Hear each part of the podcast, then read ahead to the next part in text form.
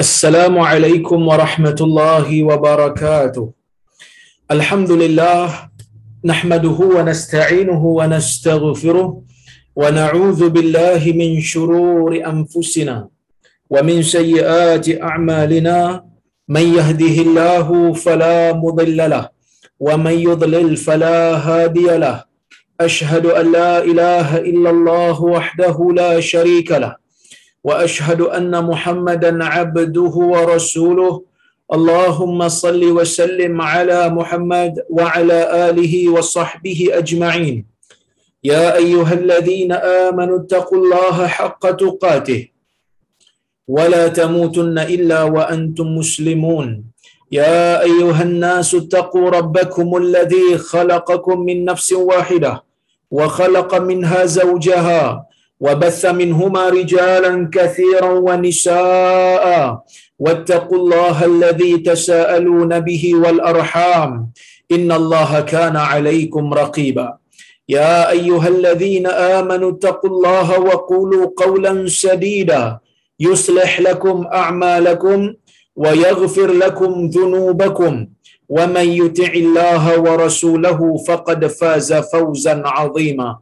فإن أصدق الحديث كتاب الله وخير الهدي هدي محمد وشر الأمور محدثاتها وكل محدثة بدعة وكل بدعة ضلالة أما بعد Muslimin dan muslimat yang dirahmati oleh Allah Subhanahu wa taala sekalian. Alhamdulillah kesyukuran kita panjatkan kepada Allah Subhanahu wa taala kerana pada malam ini sekali lagi kita dapat bersama-sama dalam kuliah Riyadus Salihin mengambil faedah daripada hadis yang dimuatkan oleh Al-Imam Nawawi rahimahullah ha, di dalam kitabnya yang agung ini. Insya-Allah hari ini kita nak bermula dengan bab yang baru iaitu bab yang ke-48. Ya, bab yang ke-48 bab tahdhir min idha'i salihin wadda'afati wal masakin. Bab pada membicarakan tentang amaran. Ya. Bab pada membicarakan tentang ancaman ataupun amaran. Peringatan daripada melakukan penyiksaan terhadap orang-orang saleh orang-orang yang lemah dan orang miskin. So hadis ni Imam Nawawi uh, bab ini Imam Nawawi nak khususkan untuk orang-orang yang membaca kitab ini supaya menjauhkan diri daripada perbuatan menyakiti orang-orang saleh. Menyakiti orang-orang yang lemah, menyakiti orang-orang miskin. Kenapa di, uh, di, dia dikhususkan bab ini kepada tiga golongan ini? Bukan nak kata orang lain boleh untuk disakiti. Kerana di sana banyak lagi orang-orang yang kita tak boleh untuk sakiti. Tetapi kebiasaannya golongan yang disakiti yang tak boleh bela diri ni inilah.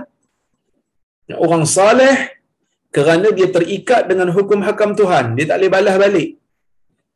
Melainkan dengan mengadukan kepada pihak yang berkuasa. Begitu juga kepada orang-orang yang lemah apabila mereka ini disakiti, mereka tidak mampu untuk membalas balik. Mereka tidak mampu untuk mempertahankan diri mereka kerana mereka lemah. Begitu juga dengan orang miskin yang mana jika mereka ini disakiti, mereka tidak mampu untuk melakukan apa-apa kerana mereka adalah golongan yang ditindas ha, di dalam masyarakat yang zalim. Jadi Islam ni dia bukan hanya menjaga hak orang-orang yang berkuasa bukan hanya menjaga hak orang-orang yang berkemampuan yang ada kekuatan tetapi dalam masa yang sama Islam memberikan hak kepada orang-orang miskin memberikan pembelaan kepada orang-orang yang lemah. Jadi Nabi SAW pun sebutkan dalam hadis a'ti kulladhi haqqin haqqahu. Berikan bagi setiap yang berhak itu haknya. Kan kalau dia berhak, kita bagilah. Kita jangan tindas dia. Kerana inilah asas pembinaan tamadun yang berjaya.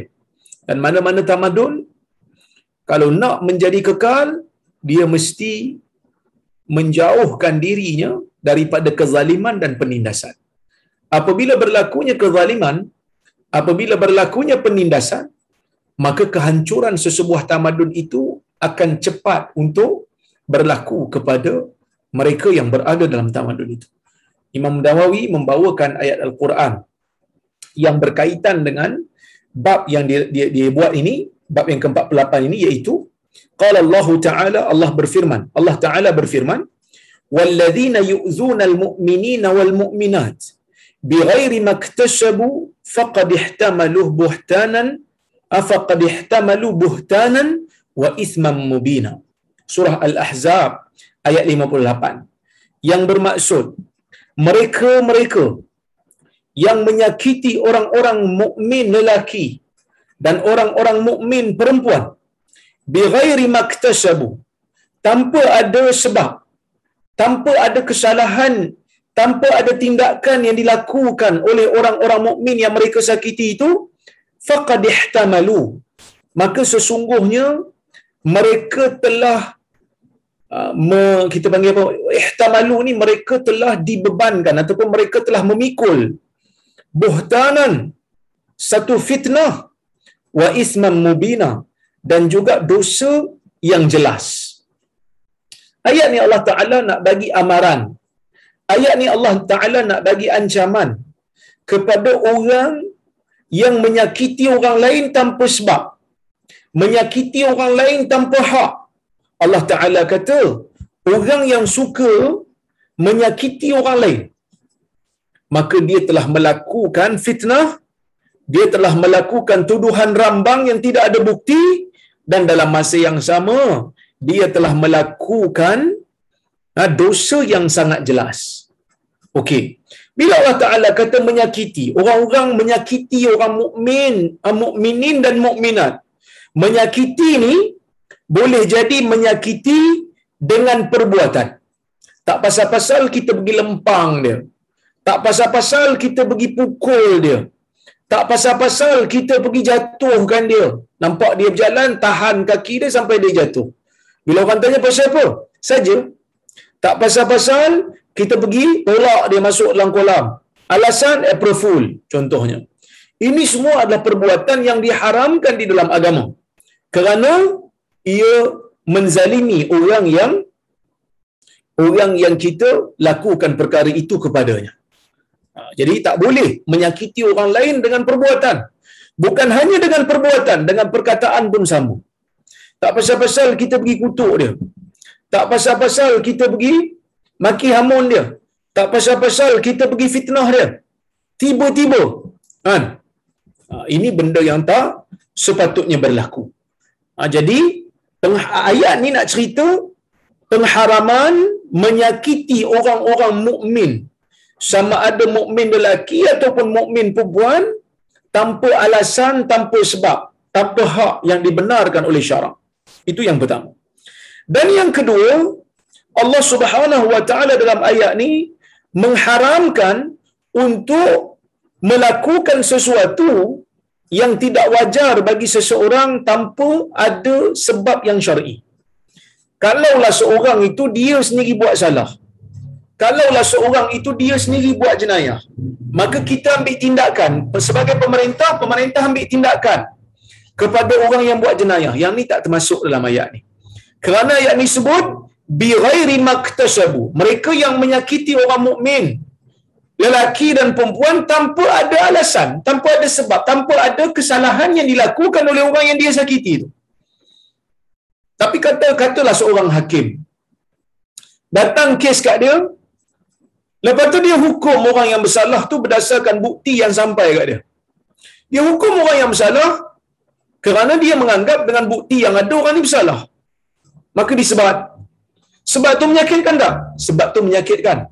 Tapi adakah itu dianggap masuk dalam ayat ni? Tak. Kerana hukuman itu dikenakan ke atas mukmin ni, mukmin ni yang sebab dia telah melakukan satu tindakan. Dia penyebabnya ah, hukuman itu dikenakan ke atas diri dia. Ya.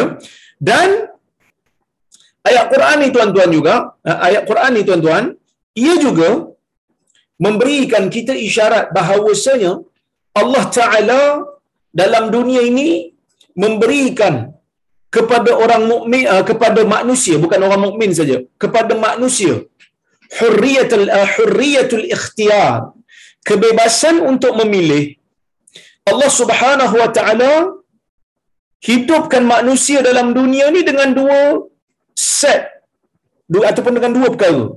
Satu perkara benda yang mereka tak boleh pilih. Kita tak boleh pilih kita lahir bila kita tak boleh pilih mak bapak kita siapa. Kita tak boleh pilih muka kita macam mana. Kita tak boleh pilih bangsa kita apa. Kita tak boleh pilih kita negara apa. Tak boleh pilih. Allah Ta'ala tentukan semuanya. Tetapi ada benda yang kita boleh pilih. Apa dia? Kita boleh pilih amalan kita. Kita boleh pilih usaha kita selain daripada yang Allah Ta'ala telah tetapkan. Maka bila Allah Ta'ala kata sesiapa yang menyakiti orang mukmin laki dan perempuan tanpa ada tindakan kesalahan yang dilakukan oleh orang yang disakiti itu menunjukkan kepada kita dalam dunia ni ada pilihan. Allah Ta'ala suruh orang mukmin untuk buat baik. Bukan kata orang mukmin saja. Allah Ta'ala suruh manusia untuk buat baik. Allah Ta'ala suruh manusia untuk beriman. Allah memberikan mereka pilihan tetapi mereka tak pilih untuk menjadi orang baik mereka pilih untuk melakukan jenayah.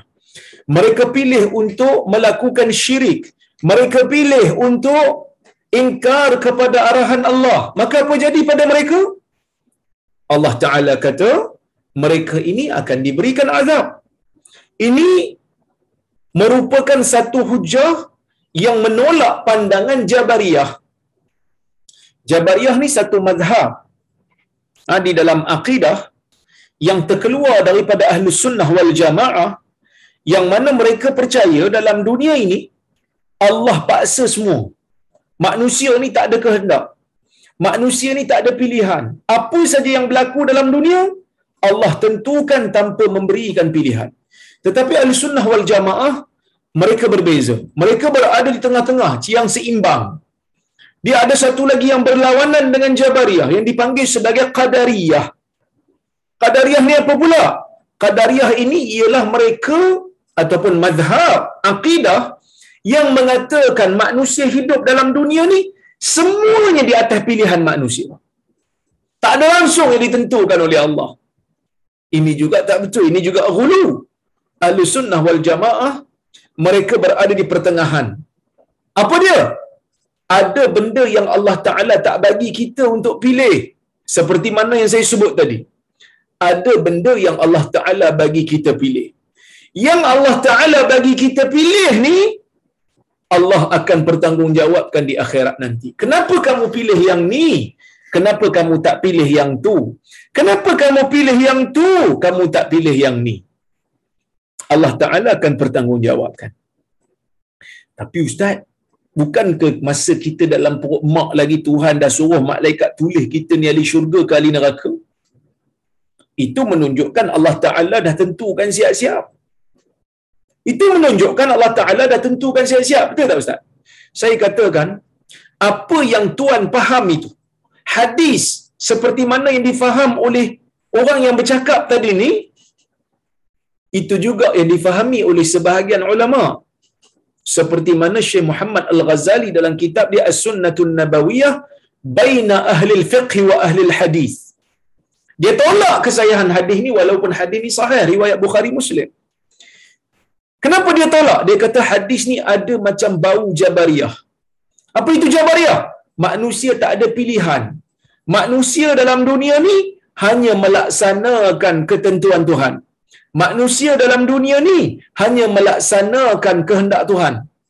Kalau Tuhan nak dia mencuri, maka dia mencurilah. Kalau Tuhan nak dia merompak, maka dia merompaklah. Kan?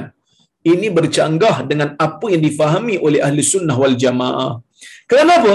Kerana ahli sunnah wal jamaah mereka faham hadis ni sebenarnya bukan nak kata Allah Ta'ala itu memaksa semua perkara ke atas manusia kita kena faham dulu di antara ketetapan Allah, sunnatullah di dalam dunia ini, manusia boleh pilih. Tuan-tuan boleh pilih nak hadir kuliah ke tak nak hadir kuliah. Ada orang dia kata hari ni malas lah nak pergi kuliah. Kan? Saya nak pergi tengok TV eh boleh Tuhan izin. Kan? Ada waktunya Tuhan izin. Ada yang kata saya tak nak makan malam ni saya nak minum aja. Eh dia pun minum. Tuhan izin.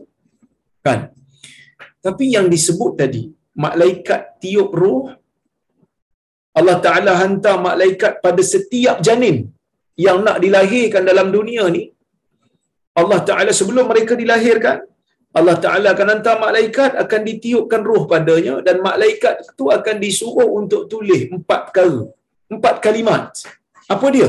rezekinya ditulis banyak mana ya. ajalnya ditulis bila amalannya macam mana? Ahli syurga ke ahli neraka? Ditulis siap-siap. Kan? Pertama bila disebut ajal. Ajal ni tak boleh pilih lah. Kalau kita diberi untuk pilih ajal kita dah tentu kita tak akan pilih langsung. Kita nak hidup ke kan? Ha, jadi nak tunjuk pada kita ada benda tak boleh pilih. Tapi amalan boleh pilih tak? Amalan boleh pilih nak jadi baik ke nak jadi jahat? Fa alhamaha fujuraha wa taqwaha. Kami memberikan ilham kepada dia kepada jiwa-jiwa. Ini baik ini buruk. Pilih. Kamu nak pilih untuk jadi baik silakan. Kamu nak pilih untuk jadi jahat pun silakan.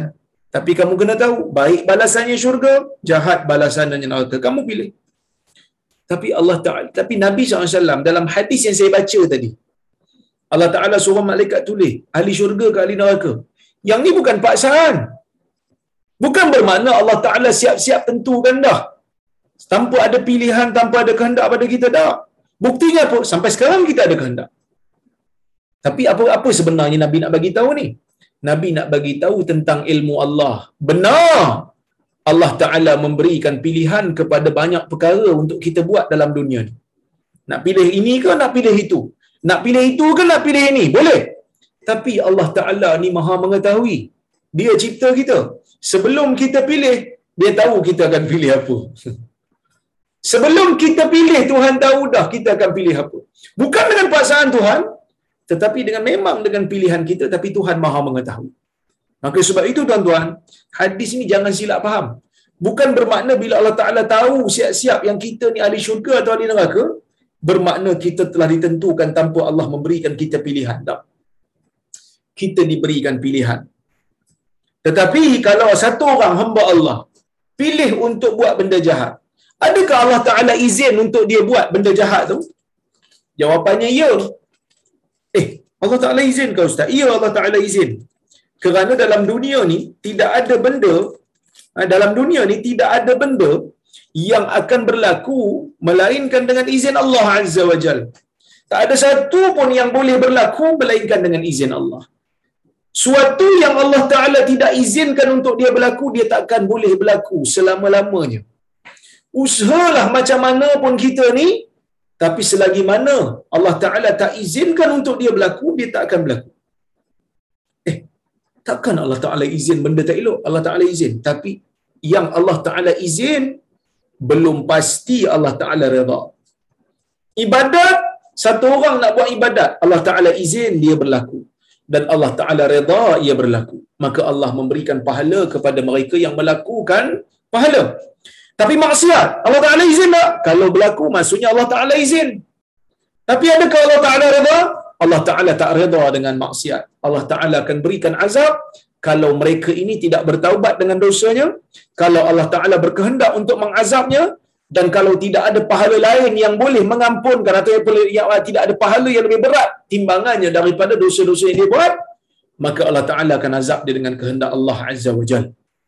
Ya, itu perkara yang kita kena tahulah ya bahkan berkemungkinan faedah yang lain yang kita boleh ambil daripada ayat Quran ni berkemungkinan satu kesalahan ataupun satu maksiat boleh membuatkan ataupun boleh menghasilkan dua ataupun tiga dosa. Ataupun menghasilkan dosa yang lebih berat walaupun perbuatannya sama. Bila Allah Taala kata faqad ihtamalu buhtanan wa ithman mubina mereka telah memikul mereka telah melakukan buhtan fitnah. Buhtanan maksudnya fitnah wa isman mubina. Ya? Dan juga dosa yang jelas. Dosa pun dapat. Fitnah fitnah apa ni fitnah pun dapat. Begitu juga semalam kita baca hadis yang mana Nabi sallallahu alaihi wasallam menceritakan tentang zina ni pun walaupun kita tahu zina ni berdosa tapi zina ni pun dia ada tingkatan dia dia bukan satu level yang sama. Kan Nabi kata la ayyazni ahadukum bi ashri niswah kana ahwanu alaih min ayyazniya bimra'ati jarih. Kalau salah seorang daripada kamu berzina dengan 10 orang perempuan itu lebih ringan jika nak dibandingkan dengan dia berzina uh, dia berzina dengan isteri jirannya. Bukan nak kata benda ni boleh tak? Benda ni tak boleh haram, dosa besar. Tapi ada perbuatan yang kita buat, satu perbuatan dia boleh menghasilkan dosa yang berangkap. Kerana menyakiti jiran satu yang kedua berzina satu. Maka dosanya lebih besar daripada yang lain. Ya? Ibn Kathir.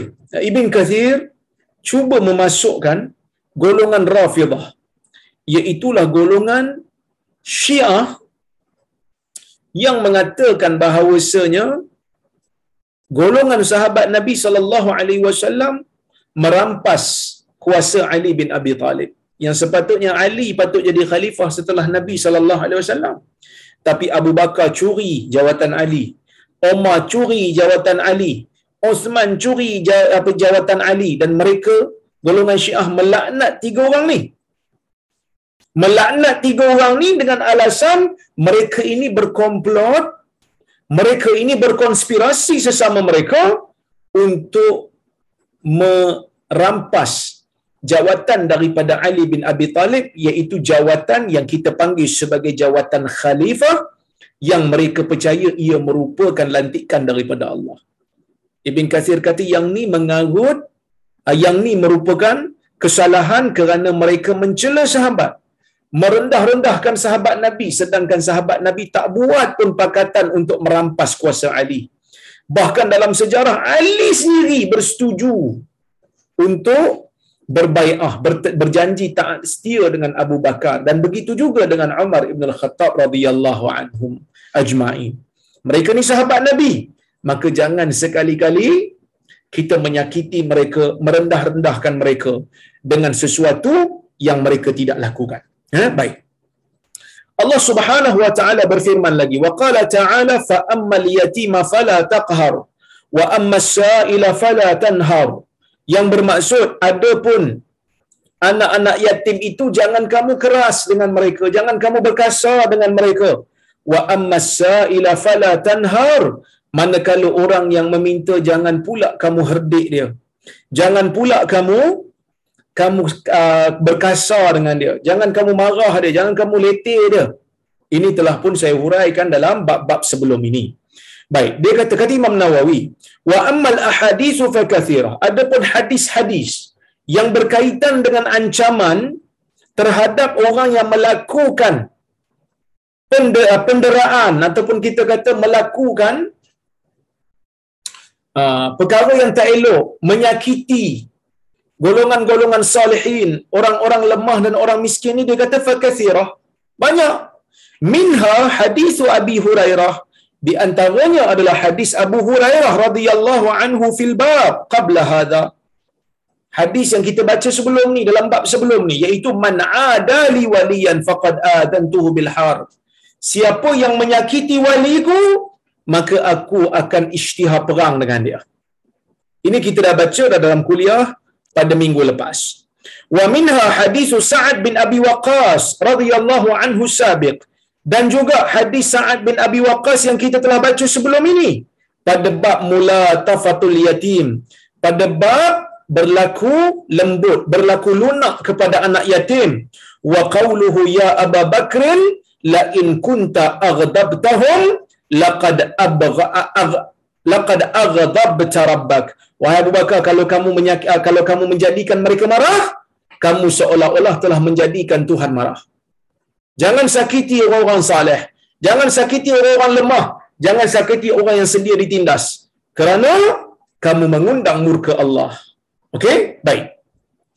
Kemudian itu Imam Nawawi kata saya, saya, saya tak mulanglah hadis tu sebab hadis tu kita dah baca dah. Ha, hadis tu kamu sendiri dah baca dalam buku aku ni. So dia bawa hadis yang lain. Hadis yang pertama dalam bab ini dan hadis yang ke-390. Wa an Jundab bin Abdullah radhiyallahu anhu qala qala Rasulullah sallallahu alaihi wasallam man man salla salat as-subhi fahuwa fi dhimmatillah fala yatlubannakum Allah min zimmatihi bi syai' fa innahu man yatlubuhu min zimmatihi bi syai' yudrikhu summa yakubbahu ala wajhihi fi nari jahannam. Rawahu muslim.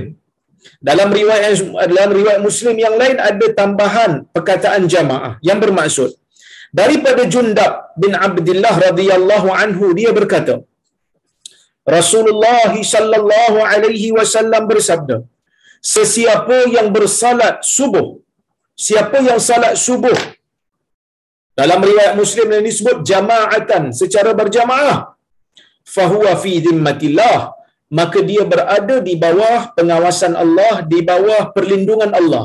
Allah jaga dia.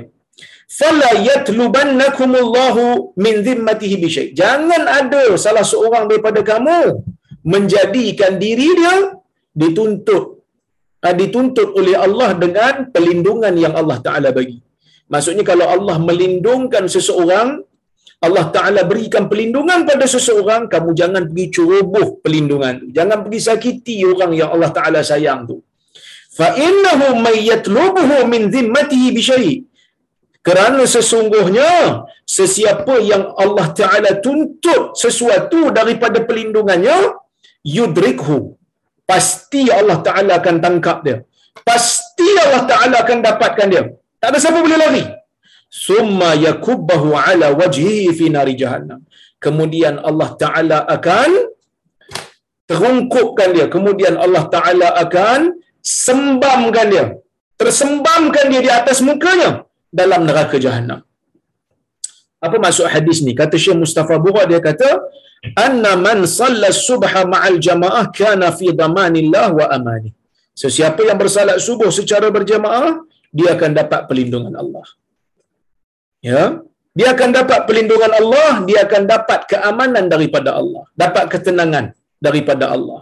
Biar cabaran datang macam mana pun kalau dia jaga solat ni insya-Allah Allah Taala akan lindungi dia. Fala tanqudu zimmatallah.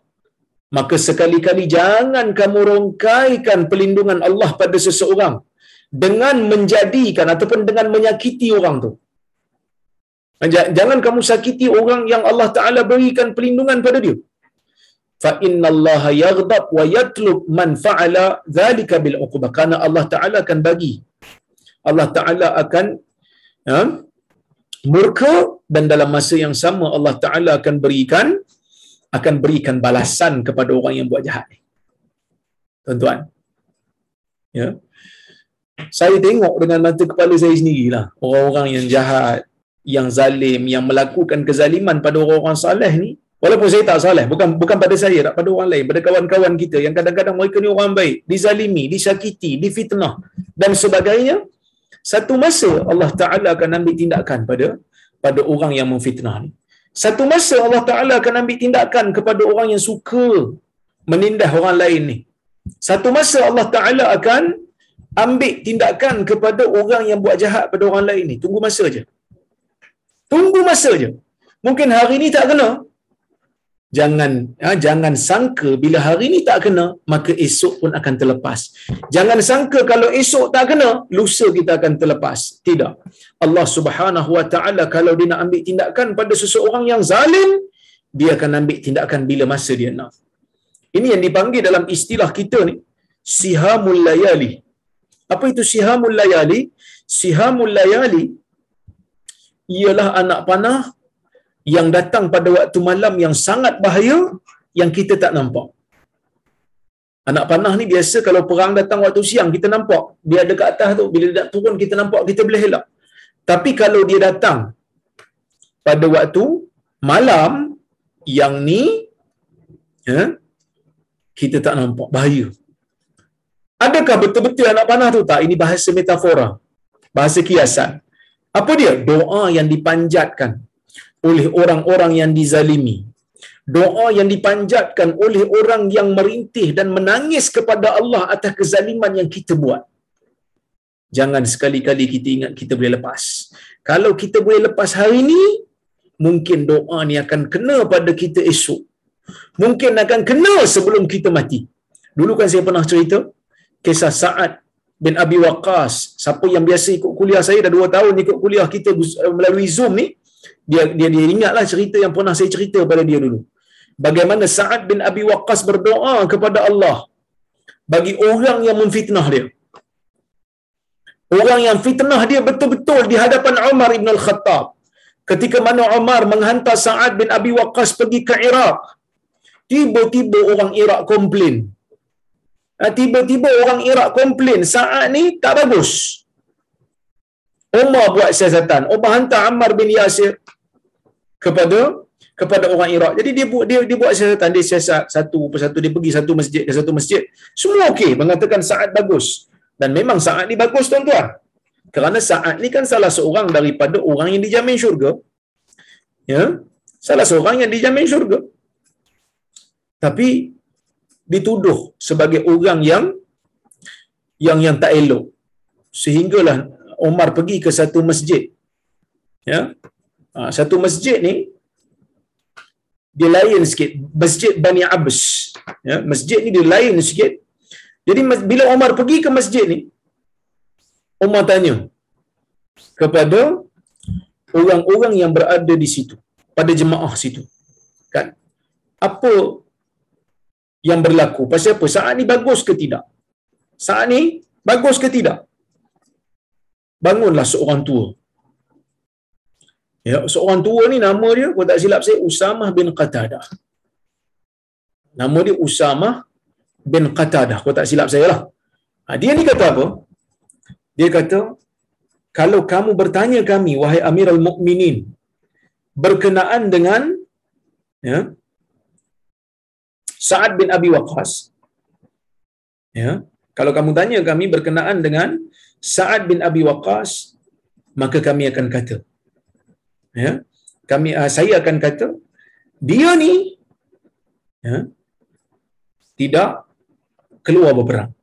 La yasiru bisariyah wala yaqsimu uh, fala yasiru bisariyah wala yaqsimu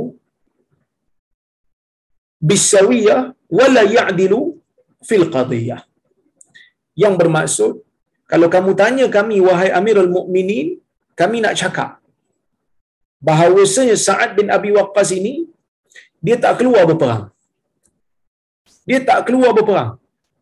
Sedangkan Sa'ad bin Abi Waqqas ni tuan-tuan, bukan hanya panglima perang. Dia ni orang yang Nabi sallallahu alaihi wasallam pernah doa supaya dia punya panahan tu tepat ke sasaran. Ya, tepat ke sasaran. Tapi dituduh dengan dusta. Dekat Masjid Bani Abs ni. Usamah bin Qatadah ni sebut.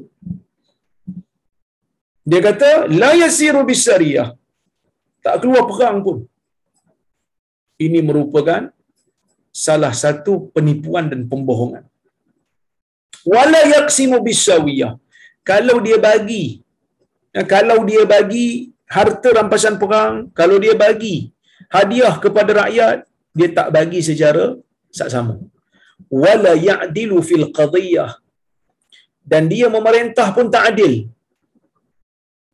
dia memerintah pun tak adil dia pilih kasih saat ni bila dia dengar perkataan tu dia kata apa dia kata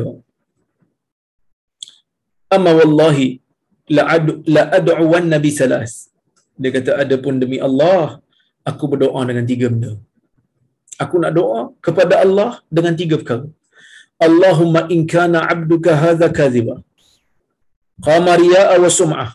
Fa'atil umrahu wa atil faqrahu wa arid wa aridhu lil fitan wa aridhu bil fitan. Ya Allah kalaulah lelaki ni bangkit dalam keadaan dia memang tahu dia berbohong dia bangkit untuk ria dan untuk menjadikan nama dia masyhur kerana boleh lawan diri aku. Fa'atil umrahu. Panjangkanlah umurnya. Wa atil faqrahu. Panjangkan kefakirannya. Wa arridhu bil fitan. Dan dedahkan dia dengan fitnah. Dedahkan dia dengan bencana hidup. Tuan-tuan doa dia ni doa dia ni Allah Taala kabulkan. Tapi bukan kejap-kejap tu. Bila dia dah tua. Bila dia dah tua dia suka kacau anak dara orang dekat. Ah, dia suka kacau budak-budak perempuan ya. Dekat tepi-tepi jalan. Sehingga orang tak suka dengan dia. Bila orang tanya kenapa kau buat macam ni? Dia kata syaikhun kabirun maftun asabatni da'watu sa'ad seorang tua yang telah bangka dan telah difitnah yang telah dikenakan dengan bencana yang mana aku telah terkena doa Sa'ad bin Abi Waqqas. Jadi tuan-tuan, ini merupakan satu pengajaran bagi kita supaya jangan sakiti orang. Kerana kita tak tahu, waktu kita tengah sedap tidur, orang mengangkat tangan berdoa kepada Allah sambil menangis. Kita tak tahu. Yang kita tahu apa? Yang kita tahu hari ini aku ada kuasa. Yang kita tahu hari ini aku ada kedudukan. Tak ada siapa pun boleh ambil tindakan pada aku. Hari ini aku lebih berpengaruh. Orang tu tak ada pengaruh. Ah, page dia pun tak ramai orang follow. Page kita ramai. Kita main emosi. Kita play victim. Nak tunjuk kita betul. Sedangkan kita melakukan kezaliman pada orang. Hati-hati. Takut-takut kita terkena. Jadi sebab itu Allah Ta'ala bagi amaran dah. Nabi bagi amaran. Allah Ta'ala kalau dia bagi perlindungan pada sesiapa yang dia sayang, kita pergi ceroboh dia kita pergi ceroboh pelindungan tu dengan berikan kesakitan, berikan penderitaan kepada orang yang Allah Taala sayang, orang saleh, orang miskin, orang-orang lemah. Hati-hati, satu hari nanti Allah Taala akan ambil tindakan pada kita. Kalau tak kena dia di dunia pun kena di akhirat. Itu benda yang kita kena kita kena hati-hati ya. Iz la mafarrahu la mafarralahu min Allah thumma yakubbahu fin nari ala wajhi. Tidak ada tempat kita boleh lari tak ada tempat yang kita boleh lari daripada Allah kalau Allah Taala nak ambil tindakan ke atas kita. Cuma ya, cuma mungkin ada yang bertanya-tanya lah, habis itu Ustaz tak boleh ke kita tuntut apa-apa daripada orang saleh ni? Yang ni dikhususkan untuk kezaliman saja. Tapi kalau kita tuntut hak kita yang betul, memang dia ambil hak kita. Dia orang saleh, tapi dia terambil hak kita, dia tak sedar. Kita boleh minta balik tak boleh? Dia tak bagi kita boleh rampai tak boleh. Orang miskin pun sama, dia mencuri hak kita. Kita boleh ambil balik tak boleh. Yang ni hadis ni jangan salah faham, bukan bermakna mereka boleh buat apa yang mereka suka. Tetapi bermakna jangan zalimi orang. Terutamanya orang yang tak mampu untuk bela diri dia. Sedangkan dia tak bersalah. Kita jangan zalimi dia. Baik. Kita masuk kepada hadis yang ke-49. Bab ijra'i ahkamin nas ala zahir wasarairuhum ila Allah. Ya. Bab pada membicarakan tentang memperlakukan manusia ini, berinteraksi dengan manusia ini, berhukum kepada manusia ini berdasarkan kepada apa yang zahir dan menyerahkan apa yang batin, menyerahkan apa yang tersembunyi dalam jiwa mereka, dalam diri mereka kepada Allah. Qala Allah Ta'ala, Allah Ta'ala berfirman, فإن تابوا وأقاموا الصلاة وآتوا الزكاة فخلوا سبيلهم Allah Ta'ala berfirman dalam surah Taubah ayat yang kelima Allah Ta'ala kata kalaulah orang-orang musyrikin yang memusuhi kamu tu kalaulah orang-orang yang tak beriman kepada Allah yang menyakiti kamu selama ini mereka tu lepas mereka memerangi kamu lepas mereka bergaduh dengan kamu lepas mereka memusuhi kamu mereka bertaubat dan juga mendirikan salat dan membayar zakat fakhallu sabilahum. Biarkan mereka. Berikan jalan kepada mereka jangan jangan sekat mereka jangan perangi mereka jangan bunuh mereka. Walaupun mereka sebelum ini pernah menjadi musuh kamu walaupun sebelum ini mereka pernah berperang dengan kamu. Once mereka kata mereka beriman, kita nampak mereka mendirikan salat, kita nampak mereka membayar zakat, kita nampak mereka ini menzahirkan taubat mereka, menzahirkan syahadah mereka, menunjukkan mereka memang muslim yang sejati, tinggalkan mereka. Tak boleh apa-apakan mereka lagi kerana sebelum ini mungkin mereka harbi, kafir harbi. Biasa kita dengar ni, kafir harbi, kafir harbi ni. Kafir harbi ni satu istilah yang pemerintah saja boleh letakkan pada mana-mana orang yang dia percaya orang tu dah cukup syarat untuk jadi kafir harbi. Kenapa? Kerana kafir harbi ini dia ada hukum yang khas. Apa dia? Kalau orang itu dihukum oleh pemerintah sebagai harbi dengan bukti yang nyata, dengan bukti yang jelas, maka darah dia halal, harta dia pun halal. Anytime boleh ambil. Sebab dia harbi. Darah halal, harta pun halal. Dia musuh lah. Kan? Ha, okay. Sebab tu bahaya lah. Macam mana kita tak suka pun pada mana-mana orang dalam negara ni, dia bukan Islam contohnya, beza parti, beza politik, jangan sekali-kali ringan mulut nak panggil dia harbi. Bahaya. Takut-takut nanti orang ambil fatwa kita, orang ambil pandangan kita secara tidak benar. Secara tidak berdisiplin, pergi bunuh pula. Sedangkan orang ni bukan harbi lagi, pemerintah tak kata apa pun lagi. Bahaya. Ya, siapa harbi? Pemerintah boleh tentukan dengan bukti yang jelas, dengan bukti yang nyata. Tapi mereka ni, golongan harbi ni, kalau mereka taubat, masuk Islam.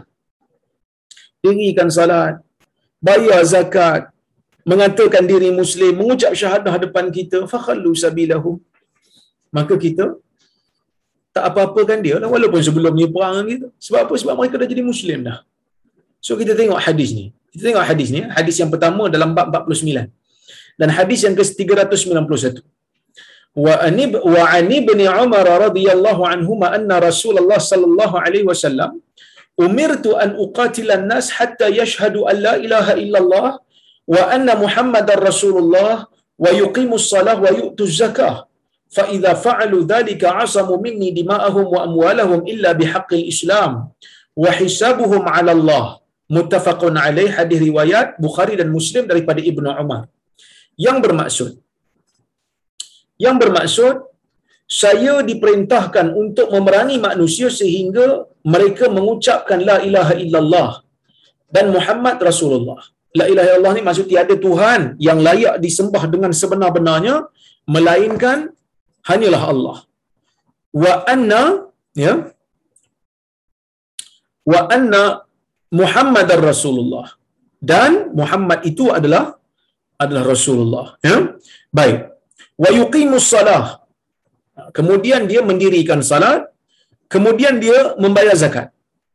Dan apabila mereka yakni manusia-manusia ini melakukan perkara yang demikian mengucapkan syahadah la ilaha illallah Muhammad Rasulullah dirikan salat bayar zakat Nabi kata apa? Bila mereka buat benda-benda ni asamu minni dima'ahum wa amwalahum mereka telah melindungkan diri mereka, darah mereka dan mereka telah melindungi harta-harta mereka kecuali dengan hak Islam.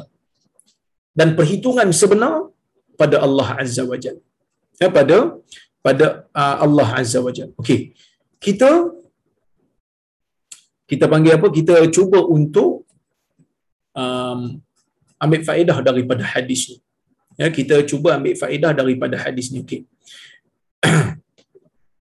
Yang pertama sekali, Nabi sallallahu alaihi wasallam apabila mengatakan umir tu aku diperintahkan. Bila Nabi kata aku diperintahkan, mungkin kita tak tahu siapa yang perintahkan.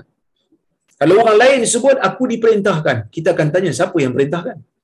Tetapi bila Nabi kata aku diperintahkan, aku diperintahkan maksudnya apa? Maksudnya Allah Taala lah yang perintahkan Nabi. Allah Subhanahu wa taala perintahkan Nabi sallallahu alaihi wasallam. Jadi Allah perintahkan Nabi untuk buat apa? Untuk memerangi manusia. Ya, untuk memerangi manusia. Eh, nampak macam Islam ni ganas pula. Kan? Nampak macam Islam ni ganas. Adakah benar Islam ni suruh memerangi manusia? Ada orang lagi lah. Ya. Dia terjemahkan memerangi itu dengan membunuh. Aku diperintahkan untuk membunuh manusia. Ini salah. Ya. Ini perkara yang yang salah. Kenapa salah? Kerana Nabi tak kata aqtul, Nabi kata uqatil. Aqtul bunuh. Uqatil memerangi. Memerangi ni maksud apa? Memerangi ni maksudnya ada participation daripada between two parties. Dia mulakan, kita tahan. Dalam sejarah Islam, mana-mana peperangan yang berlaku di zaman Nabi sallallahu alaihi wasallam ya, dalam peperangan, dalam sejarah Islam, Quraisy yang memulakan penentangan. Dalam sejarah Islam, Rom yang memulakan per, apa, apa, apa ni peperangan. Bukan Nabi sallallahu alaihi wasallam. Nabi tak mulakan peperangan kepada mana-mana orang. Nabi tak mulakan peperangan. Nabi hantar utusan, Nabi hantar ha, dakwah, Nabi hantar ha, surat. Tapi tiba-tiba surat tu yang dihantar oleh Nabi dikoyak. Tiba-tiba surat tu ha, di ha, diterima tapi ada juga yang yang orang kata apa diterima tapi ha, di, ha, di apa dilayan dengan elok utusan Nabi ada juga yang dibunuh. Oleh kerana itu tuan-tuan kita katakan Nabi kata aku diperintahkan untuk ber, memerangi manusia ni memerangi orang yang berperang dengan Nabi sallallahu alaihi wasallam. Yang memerangi orang yang berperang dengan Nabi sallallahu alaihi wasallam. Bukannya uh, berperang dengan uh, membunuh orang tanpa sebab tidak. Uh, kerana kita semua tahu Nabi sallallahu alaihi wasallam menerima rakyat dia walaupun tidak beriman di Madinah. Ada orang munafik di situ. Nabi tahu mereka bukan Islam, mereka hanya menzahirkan mereka Islam. Ada orang Yahudi di situ. Ada orang Nasrani juga di Najran. Nabi tak apa-apa kan? Nabi biarkan mereka menunjukkan Islam bukan sumber keganasan. Lah. Islam bukan sumber keganasan. So, kalau mereka berperang dengan kita, mereka memulakan permusuhan dengan kita dan kita pertahankan diri. Kan? Ha, kita agama yang praktikal. Agama yang mampu untuk diamalkan bila-bila masa. Agama yang bukan khayali. Kerana ada sebahagian agama yang dipromosikan secara khayal. Kan? Ada sebahagian agama yang bila dia kata kalau orang cuba rompak kita baju kita kita bagi seluar sekali. Kalau dia tampak pipi kiri bagi pipi kanan untuk ditampar. Nampak macam baik sangat. Tapi ini tidak realistik. Mungkin ke kita orang masuk rumah kita la samahallah moga Allah jauhkan. Sebagai contoh orang masuk rumah kita nak ambil barang kita nak rampas barang kita dia ambil lima ribu daripada kita. Adakah kita kata uh, dalam peti besi pun ada, nak ambil lagi? tak normal lah orang tu kan. Ni orang dah tampal kita sebelah, kita bagi lagi sebelah. Nah, tampal lagi sebelah. No. Islam bukan macam tu. Islam agama yang realistik. Ada undang-undang. Orang yang melakukan kezaliman perlu diambil tindakan. Orang yang memerangi kita perlu kita pertahankan diri.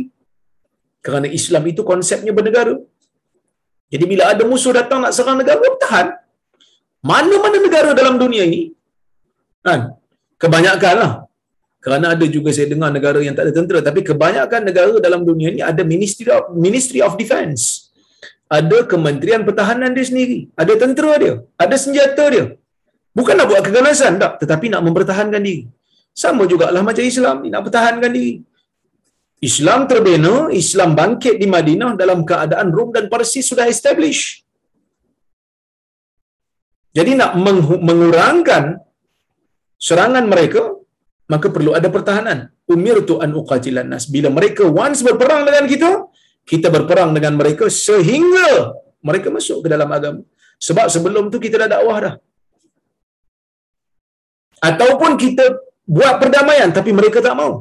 So kita perang sehingga mereka nak berdamai balik, duduk buah kerajaan Islam menjadi zimmi ataupun mereka masuk Islam. La ilaha illallah Muhammad Rasulullah. So, dirikan salat, bayar zakat apa semua ni. So, hadis ni tuan-tuan, nak bagi tahu kepada kita, Nabi sallallahu alaihi wasallam ya. Nabi sallallahu alaihi wasallam meletakkan syarat. Seseorang itu kalau dia nak dia dilayan sebagai orang muslim, dia kena ucap perkataan syahadah supaya orang tahu dia muslim. Memang betul iman ini letaknya di jiwa, di jantung. Seseorang percaya kepada Allah dalam jiwanya. Tetapi orang tak tahu apa yang ada dalam jiwa kamu. Orang tak tahu apa yang ada dalam jiwa kita kalau kita tak zahirkan. Maka sebab itu diletakkan syarat untuk mengucapkan. Hatta yashhadu. Sehingga mereka memberikan persaksian mereka. So kita dengar mereka mengucap, oh dia Muslim. Tapi Ustaz, kalau dia ucap sesuatu yang tak sama dalam jiwa macam mana? Dalam ni kafir, contohnya. Bukanlah saya kafir tak. Dalam jiwa dia tu kafir. Dia mengaku dia Muslim. Macam mana kita nak buat Ustaz? Kita layan dia sebagai seorang Muslim. Kerana kita tak tahu apa yang ada dalam jantung dia. Kita tak tahu apa yang ada dalam jiwa dia. Kita akan tengok nanti. Hadis-hadis. Terutamanya hadis berkaitan dengan Usama. Bagaimana Nabi SAW menegur dia. Nanti insyaAllah kita akan baca. Bab ni. Sebab itu Nabi SAW memperlakukan berinteraksi dengan orang-orang munafik sebagai mereka itu Muslim. Walaupun mereka itu asalnya bukan muslim. Tetapi oleh kerana mereka mengucap depan Nabi sallallahu alaihi wasallam walaupun mereka ini tak muslim mereka mengaku mereka mengucap mereka salat belakang Nabi mereka bayar zakat Nabi uruskan mereka Nabi layan mereka seperti muslim. Nabi layan mereka seperti kalau kita disuruh macam tu apa yang kita tak tahu kita jangan pergi teka-teka jangan kita asaskan tindakan kita dengan sesuatu yang belum pasti. Jangan kita letakkan alasan untuk kita bertindak atas sesuatu yang kita sendiri tak tahu kebenarannya. Hanya sangka-sangka tak boleh. Iyakum wa dhan fa inna dhanna akdzabul hadis. Hati-hati kamu dengan sangka-sangka. Kerana sangka-sangka inilah seburuk-buruk ataupun uh, sangka-sangka inilah percakapan yang paling banyak menipu. Hati-hati. Kan? Kita tak disuruh untuk belah jiwa manusia. Ya? Baik itu yang pertama. Yang kedua amalan termasuk dalam iman. Orang mengaku dia beriman mengaku dia mukmin mengucap dua kali syahadah dia kena dia kena beramal lah. kalau dia tak beramal hanya sekadar iman je ada dalam jiwa dia betul dia tak akan masuk neraka untuk selamanya tetapi dia akan diazab sekadar dosanya dia akan diazab sekadar dosanya kemudian dia akan masuk ke dalam syurga. Walaupun kita dengar macam happy boleh masuk syurga juga akhirnya, tetapi ini menyedihkan. Tidak ada siapa yang teringin nak masuk dalam neraka walaupun sesaat, walaupun sehari kerana kesakitannya itu tidak tergambar oleh fikiran kita. Ya. Baik. Yang ketiga, Nabi sallallahu alaihi wasallam nak bagi tahu kita dalam negara Islam tidak dibenarkan untuk kita mencederakan, menumpahkan darah mana-mana Muslim. Selagi mana mereka mengaku mereka ini Muslim. Tak boleh kita apa-apakan ataupun tumpahkan darah. Tak boleh kita bunuh, kita lukakan, tak boleh. Begitu juga tak boleh kita merampas harta mereka, mencuri harta mereka, tak boleh. Selagi mana mereka Muslim. Begitu juga tidak boleh menumpahkan darah kafir zimmi yang ada perjanjian damai dengan orang Islam ataupun kafir mustakman yang diberikan perlindungan oleh kerajaan Islam, kita juga tak boleh apa-apakan harta mereka. Tak boleh. Yang boleh siapa dia? Tadi saya hurai. Hadis, aa, aa, bukan hadis, kafir harbi.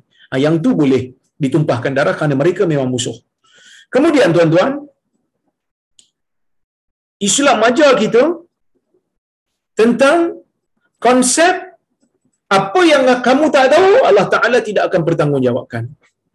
Dah kita memang tak tahu. Tak payah cari-cari kalau kita memang tak tahu. Kadang-kadang memberatkan duk fikir-fikir. Contohlah kan. Depan rumah saya ni, contoh. Kalau saya nak fikir-fikir, eh anjing lalu ke tak? Mungkin dia lalu, mungkin dia jilat kat sini. Kalau nak fikir mungkin-mungkin tak ada bukti ni, tak jadi tak jadi apa gitu lah, was-was saja. Was-was semata.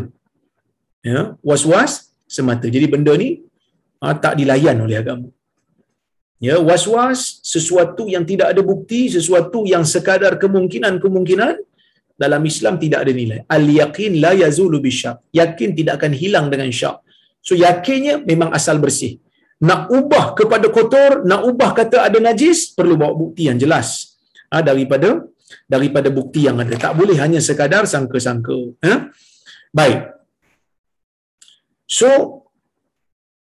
ha, dan yang terakhir, hadis ni juga nak bagi tahu ya seseorang yang dilayan sebagai muslim oleh kerajaan Islam kerana dia mengucap tak semestinya Allah juga akan tak semestinya Allah juga akan memperlakukan dia macam tu. Kerana Allah Taala Allah Taala Maha mengetahui.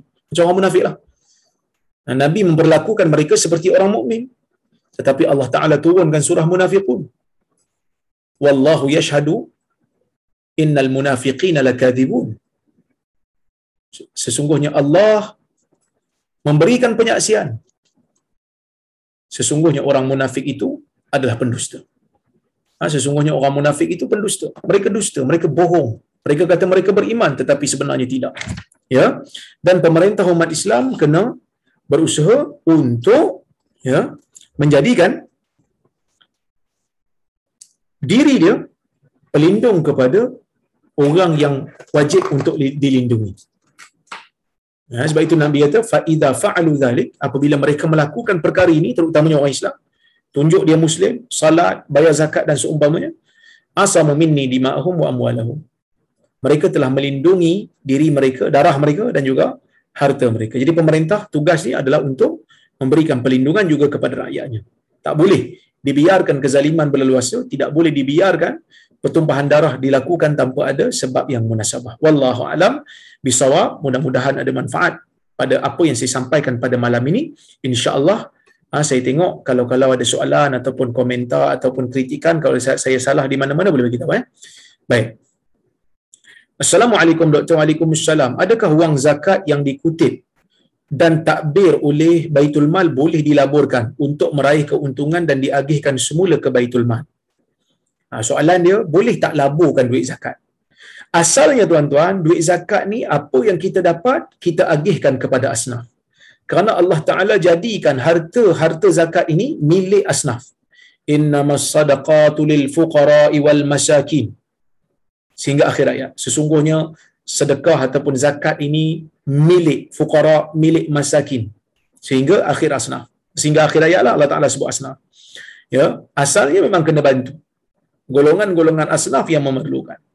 Tetapi muncul sekarang ni konsep nak laburkan kerana mungkin tak dapat tak berjaya diagihkan dalam dalam tahun semasa maka boleh tak dilaburkan ulama berbeza pendapat ada yang kata tak boleh kena habiskan ada yang kata boleh tetapi berdasarkan kepada hadis riwayat al-Imam al-Bukhari di sana ada isyarat yang Nabi sallallahu alaihi wasallam menyediakan kandang untuk unta-unta zakat. Iaitu kaum Uraniyin bila datang ke Madinah mereka sakit tak sihat. Cuaca Madinah tak sesuai untuk mereka. Jadi mereka mengadu kepada Nabi SAW, Nabi mengarahkan mereka untuk minum ha, minum susu kambing dicampur dengan air kencing eh, minum susu unta yang dicampur dengan air kencing unta mereka pun minum dan mereka sihat tapi mereka buat jenayah. Akhirnya Nabi SAW mengambil tindakan ke atas mereka. Bila Nabi SAW arahkan mereka untuk minum susu unta dan air kencing unta itu unta tu untuk zakat. Nabi arahkan mereka untuk pergi ke kandang unta. Unta itu unta zakat dan Nabi letakkan di kandang. Bila letak di kandang, unta bila bersama dengan unta dalam satu kandang, mereka akan ber uh, apa ni ber uh, mereka akan mengawan. Uh, mereka akan mengawan dan akan melahirkan anak. So itu salah satu daripada konsep melabur. Cuma para ulama seperti mana yang disebutkan oleh Dr. Yusuf Al-Qardawi, dia membenarkan pelaburan zakat dilakukan. Begitu juga dengan Syekh Osman Shibir, dia uh, membenarkan uh, duit zakat dilaburkan tapi dengan syarat. Yang pertama duit itu adalah lebihan yang tidak uh, diperlukan dengan uh, keperluan yang mendesak oleh asnaf. Kalau asnaf pun tak cukup bagi belanja lagi, habiskan untuk asnaf dulu. Yang ini hanya untuk lebihan-lebihan yang memang kita dah bagi dah pada asnaf yang kita dah jumpa. So boleh labur. Yang kedua, pelaburan itu tidak boleh pelaburan yang risikonya terlalu tinggi ataupun yang confirm rugi kerana ini ini duit asnaf. Yang ketiga mesti dengan izin pemerintah. Tak boleh kita labu-labukan tanpa ada keizinan daripada waliul amr. Waliul amr. Dan yang keempat, pelaburan itu adalah pelaburan yang halal. Bukan pelaburan yang yang haram. Itulah lebih kurang uh, syarat yang diletakkan oleh para ulama. Wallahu a'lam soalan. Assalamualaikum Ustaz. Waalaikumsalam. Betul ke jika seseorang itu lalu depan orang yang tengah melakukan salat tanpa meletakkan sutra, dia boleh masuk neraka selama 70 ribu tahun. Jazakumullah khair. Wa antum fa jazakumullahu khair. Saya tidak mengetahui um, tempoh itu, tempoh yang 70,000 tahun tu, tetapi memang lalu di kawasan ya orang yang um, sedang bersolat. Ya, orang yang sedang bersolat ini tidak di, dibenarkan. Kalau nak lalu, lalu di kawasan yang jauh daripada dia salat, jangan lalu di kawasan antara tempat dia berdiri dengan tempat dia sujud. Jangan. Jangan. Ya, kerana dalam hadis kata kalau seseorang tu tahu dosa besarnya orang yang lalu di hadapan orang yang salat ni, dia sanggup untuk duduk di depan orang salat tu tak melintas. Duduk di tempat dia tak melintas walaupun selama 40 40 tahun. Dia sanggup tunggu. Ha, menunjukkan dosa tu besar lah. Tapi yang 70 ribu tu, saya tak pasti. Tapi ia adalah satu dosa yang disebutkan oleh ha, oleh hadis Nabi sallallahu alaihi wasallam. Okey.